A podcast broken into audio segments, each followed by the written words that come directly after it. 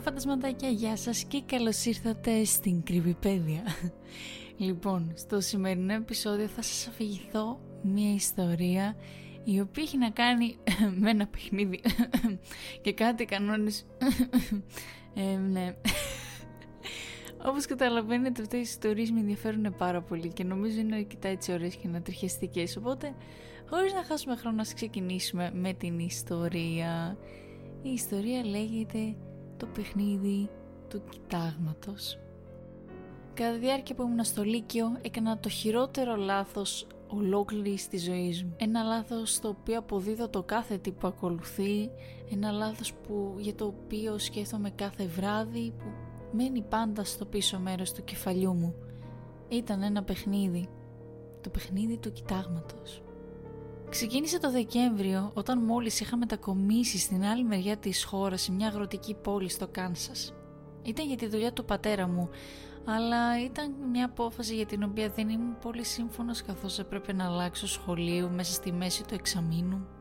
Όταν ήταν λοιπόν να κάτσω στη νέα μου αίθουσα στη νέα μου τάξη είχα επαναλάβει εκείνη την πρόταση από την πρώτη μέρα στο μυαλό μου ένα εκατομμύριο φορές.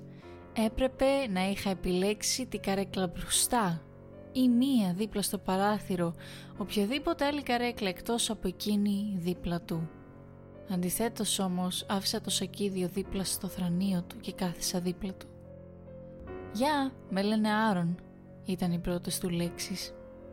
Σύντομα, ο Άρον και εγώ γίναμε γρήγορα φίλοι. Μοιραζόμασταν σχεδόν τα πάντα, είχαμε πολλά κοινά από τα ενδιαφέροντά μας μέχρι τα χόμπι μας και μιλούσαμε καθ' όλη τη διάρκεια μέσα στα τάξη και στο σχολείο. Μια μέρα μετά το σχολείο αφού γυρνούσαμε τυπικά σπίτι, ο Άρον σταμάτησε και κοίταξε αριστερά του σε ένα παλιό ράντσο που ήταν άδειο, μέσα στη μέση ενός χωροφιού. «Έχεις πάει εκεί» ρώτησε ο Άρον με τα μάτια του ακόμα κολλημένα στο σπίτι. Κούνησα αρνητικά το κεφάλι μου. Ήταν ένα παλιό αγρόκτημα της εποχής που ανήκε στην οικογένεια Ravenwood. Ο Άρον κατάλαβε την περιέργειά μου και άφησε το σακίδιό του να πέσει από τους ώμους του πριν περάσει πάνω από το θαρμένο σειρμάτινο φράχτη πάνω στο κίτρινο γρασίδι. «Έρχεσαι» ρώτησε και δεν μπορούσα να πω όχι. Το σπίτι περιβαλλόταν από ένα παλιό και απεριποίητο χωράφι καλαμποκιού. Το καλαμπόκι είχε σαπίσει εδώ και καιρό και καθώς περνούσα μέσα από τα κίτρινα κοτσάνια ένιωθα λες και αυτά τυλίγονταν γύρω από τα πόδια μου. Αφού μπήκα στη βεράντα, γύρισα κοιτώντας πίσω στο κεντρικό δρόμο μέσα από τα κενά του χωραφιού του καλαμποκιού αλλά ήταν τόσο ψηλά που κοιτήφλωναν τα πάντα και φαινόταν λες και ο δρόμος ήταν άφαντος, αόρατος. Ο Άρον με πρόλαβε και μου έκανε νόημα να τον ακολουθήσω και εγώ υπάκουσα βιαστικά. «Εδώ αρχίζει το παιχνίδι», είπε, δείχνοντας μια πόρτα στη κορυφή της σκάλας. Προχώρησε και κοίταξα διστακτικά μέσα. Το δωμάτιο ήταν άδειο, εκτός από ένα βουνό καλαμποκιού που καθόταν στο περβάζι του παραθύρου. Στη βάση της στίβας το καλαμπόκι ήταν μαύρο και σάπιο και στη κορυφή έμοιαζαν εμφανισιακά με τα καλαμπόκια που είδα μόλις έξω. Από ό,τι φαίνεται οι άνθρωποι το κάνουν ακόμα. «Κάνουν τι» ρώτησα. «Το παιχνίδι του κοιτάγματος». Ο Άρον πλησίασε τη στίβα καλαμποκιού πριν αφήσει το σακίδιό του να γλιστρήσει από τον ώμο του. Από την πλαϊνή τσέπη έβγαλε ένα κομμάτι καλαμποκιού πριν το βάλει στη κορυφή της στίβας. «Θέλεις να συμμετέχεις» «Κι εγώ πρώτη φορά θα το παίξω», Έκανα μια παύση πριν γνέψω καταφατικά αλλά δεν είχα ιδέα τι ήταν αυτό το παιχνίδι. Αφού έγνεψα, ο Άρον έβγαλε ένα ακόμη κομμάτι καραμποκιού και το έβαλε και αυτό πάνω στη στίβα. Το παιχνίδι είναι απλό. Ξεκινώντας από τώρα, κάθε φορά που ανοιγοκλίνει τα μάτια σου, πλησιάζει πιο κοντά. Κανείς δεν ξέρει από πού ξεκινάει, αλλά αν αρχίζεις να βλέπεις μαυρίλα να θολώνει την όρασή σου, ξέρεις ότι είναι κοντά. Αν αυτή η μαυρίλα καταβροχθήσει πλήρως την όρασή σου, αυτή κερδίζει. Δεν μπορούσα να καταλάβω τίποτα από αυτά που μου έλεγε ο Άρον. Ποια είναι αυτή; Άιντα Ravenwood, η κόρη που θαύτηκε ζωντανή από την οικογένειά της το 19ο αιώνα. Περίπου έτσι πάει η ιστορία. Αλλά θυμήσου δεν μπορείς να φύγεις από το παιχνίδι. ή η Άιντα κερδίζει ή εσύ πεθαίνεις. Δεν μπορείς να την αφήσεις να σε προλάβει. Κινείται κάθε φορά που ανοιγοκλίνεις τα μάτια σου. Τι! Κοίτα, δεν είναι δύσκολο. Μην ανοιγοκλίνεις τα μάτια σου πολύ, γιατί κάθε φορά που το κάνεις πλησιάζει. Απλώς αποφυγέ την. Όταν βλέπεις ένα μαύρο αντικείμενο, λογικά αυτή είναι και πρέπει να φύγεις. Και να θυμάσαι, δεν μπορείς να μιλήσεις γι' αυτό σε κανέναν. Είναι κανόνα του παιχνιδιού και αν το παραβιάσεις θα εξαφανιστείς.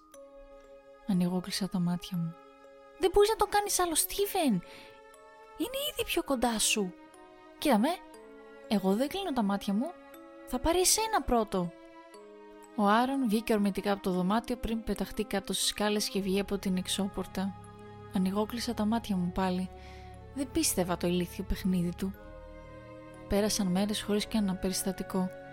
Ενώ ο Άρον συνέχιζε να απασχολεί όλο το χρόνο της τάξης μιλώντας γι' αυτό, το παιχνίδι είχε σχεδόν ξεφύγει από το μυαλό μου. Δεν ένιωσα καθόλου φόβο, αλλά μετά από μια εβδομάδα την πρωτοσυνάντησα. Τότε συνειδητοποίησα ότι είχα πολλά να φοβηθώ. Ήμουν στο δρόμο αφήνοντας το σχολείο όταν είδα τη μαύρη σκιά μπροστά μου.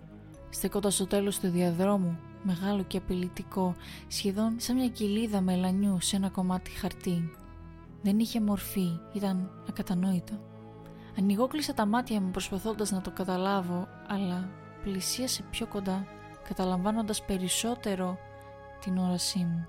Βγήκα ορμητικά από τις κύριες πόρτες και έξω που βρήκα τον Άρο να πηγαίνει προς το σπίτι του. Έπιασε το βλέμμα μου και κατάλαβε γρήγορα τι ήθελα να του πω. «Την είδες» είπε ο Άρον και ίσα ίσα που πρόλαβε να ολοκληρώσει τη φράση του προτού τον πιάσω από το χέρι και αρχίζω να τον τραβάω μακριά από εκεί, έπρεπε να απομακρυνθώ όσο το δυνατόν περισσότερο από αυτή τη φιγούρα.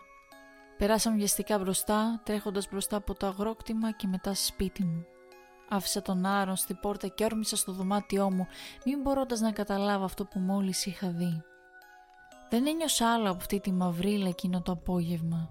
Όχι μόνο αυτό, αλλά βρήκα και ένα παραθυράκι, όπου αν κοιμόμουν μετρούσε ως μόνο ένα κλείσιμο ματιού, οπότε εκείνη την εβδομάδα πέρασα τον περισσότερο χρόνο μου μακριά από το σχολείο και τη μαύρη φιγούρα. Όταν επέστρεψα στο σχολείο μερικές μέρες μετά έβλεπα τον Άρον να μην είχε πια τη συνηθισμένη του διάθεση αλλά είχε μια πιο σιωπηλή, κουρασμένη συμπεριφορά. Όταν μίλησα μαζί του εξέφρασε και εκείνος τη συνάντησή του με τη σκιά εξηγώντας ότι συχνά έπρεπε να φεύγει από το σχολείο στη μέση της ημέρας για να ξεφύγει από αυτό. Αφού πέρασαν μερικοί μήνες, είχα φτάσει σε ένα σημείο κατάθλιψης που δεν μπορούσα να σηκωθώ από το κρεβάτι και ανταυτού επέλεξα να κοιμάμαι το μεγαλύτερο μέρος της ημέρας, ελπίζοντας ότι δεν θα το συναντούσα. Είχα περιστασιακά θέματα με τους γονείς μου να με αναγκάζουν να πάω στο σχολείο και σε εκείνες περιπτώσεις πάντα άφηνα το σχολείο για να περπατήσω στη πόλη με σκοπό να απομακρυνθώ από αυτή τη σκιά. Είχα ρωτήσει τον Άρον πολλές φορές για αυτή τη φιγούρα, για μια θεραπεία, για το τι συνέβαινε, αν σε έπιανε. Συνήθως τα άφηνε στην άκρη και δεν μου απαντούσε ως που μια μέρα. Κάθισε και προσπάθησε να μου δώσει μια απάντηση. Δεν υπάρχει θεραπεία. Όχι τουλάχιστον από όσο ξέρω. Όλοι όσοι συμμετείχαν ποτέ στο παιχνίδι είτε είχαν πεθάνει είτε εξαφανίζονται είτε συνεχίζουν να τρέχουν από αυτή σαν γάτα και ποντίκι και γι' αυτό δεν θέλεις να σε πιάσει, γιατί αν συμβεί, τότε η μοίρα σου είναι χειρότερη από οτιδήποτε μπορεί να φανταστεί κανείς. Τότε γιατί έπαιξες εξ αρχής, ρώτησα απομακρύνοντας το δίσκο του μεσημεριανού μου. Γιατί με έβαλες να το παίξω αν ήξερες πόσο κακό ήταν; Ήταν για τη δράση. Μεγάλωσα εδώ. Είχα ακούσει ιστορίες για τα παιχνίδια του βλέμματος και να μην κλείσεις τα μάτια σου, να επαναλαμβάνονται ένα εκατομμύριο φορές όλα αυτά τα χρόνια. Είδες αυτή τη στίβα καλαμποκιού, Στίβεν, ξέρεις πόσο πολύ θέλει ο κόσμος να το παίξει; Είσαι πολύ ηλίθιος, ε. Ε, τώρα το ξέρω, Στίβεν. Και αυτή ήταν η τελευταία συζήτηση που είχα ποτέ με τον Άρον. Μεταβίασα αποφύτησα λίγους μήνες αργότερα λαμβάνοντας μερικούς από τους χειρότερους βαθμούς που είχα ποτέ. αλλά είχα τη τύχη να γίνω δεκτό σε ένα πανεπιστήμιο του εξωτερικού όπου μπορούσα να σπουδάσω χωρίς το φόβο να συναντήσω την οντότητα για μεγάλο χρονικό διάστημα. Νόμιζα ότι επιτέλους τελείωσαν όλα. Λίγους μήνες μετά έλαβα ένα μήνυμα στο facebook από ένα φίλο στο γυμνάσιο με ένα σύνδεσμο προς ένα άρθρο.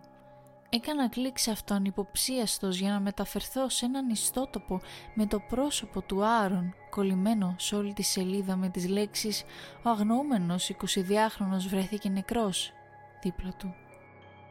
Έκανα κύληση προς τα κάτω με τα μάτια μου να βλέπουν τις λέξεις πριν βρω μια φωτογραφία. Ήταν μια νεαέρια λήψη όπου κοιτούσε κάτω σε ένα χωράφι. Ήταν το ράντσο Ravenwood. Ο Άρον επέστρεψε εκεί. Αυτό έγινε πριν από μία εβδομάδα και δεν υπάρχουν περισσότερες ενημερώσεις για αυτόν. Από τότε κοιμάμαι τις περισσότερες μέρες ελπίζοντας να τον ξεχάσω. Αλλά δεν μπορώ. Για λίγο να ρωτιόμουν αν το παιχνίδι είχε πεθάνει μαζί του, ελευθερώνοντάς με από τη φιγούρα και όλα όσα αντιπροσωπεύει. Αλλά χθες το βράδυ, όταν ήμουν στη κουζίνα, την είδα. Η φρικτή μαυρίλα που καταλάμβανε την πόρτα και με κοίταζε επίμονα. Είχαν περάσει δύο χρόνια από τη τελευταία μας συνάντηση. Κατάφερα να φύγω σε ένα κοντινό ξενοδοχείο όπου σας πληκτρολογώ όλα αυτά ελπίζοντας να μην τη δω ξανά. Τα μάτια μου πονάνε και δεν ξέρω τι να κάνω πια. Απλώς θέλω να τα κλείσω. Και εδώ φτάνουμε στο τέλος του επεισοδίου. Ζητώ συγγνώμη που βγήκε τόσο μικρό, ελπίζω να μην σας πείραξε πάρα πολύ. Ε, ελπίζω να σας άρεσε by the way αυτή η ιστορία. Ε, εννοείται δεν παίζουμε τέτοια περίεργα παιχνίδια που έχουν να κάνουν με το παραφυσικό. Θα τα αναλύουμε, θα μιλάμε γι' αυτά, αλλά ποτέ δεν θα τα δοκιμάζουμε. anyway, σας ευχαριστώ πάρα πολύ που καθίσατε και το ακούσατε μέχρι τώρα. Σας εύχομαι καλή συνέχεια, καλό βράδυ, καλή σας μέρα, το οτιδήποτε, όποια στιγμή και το ακούτε. Να περνάτε φανταστικά.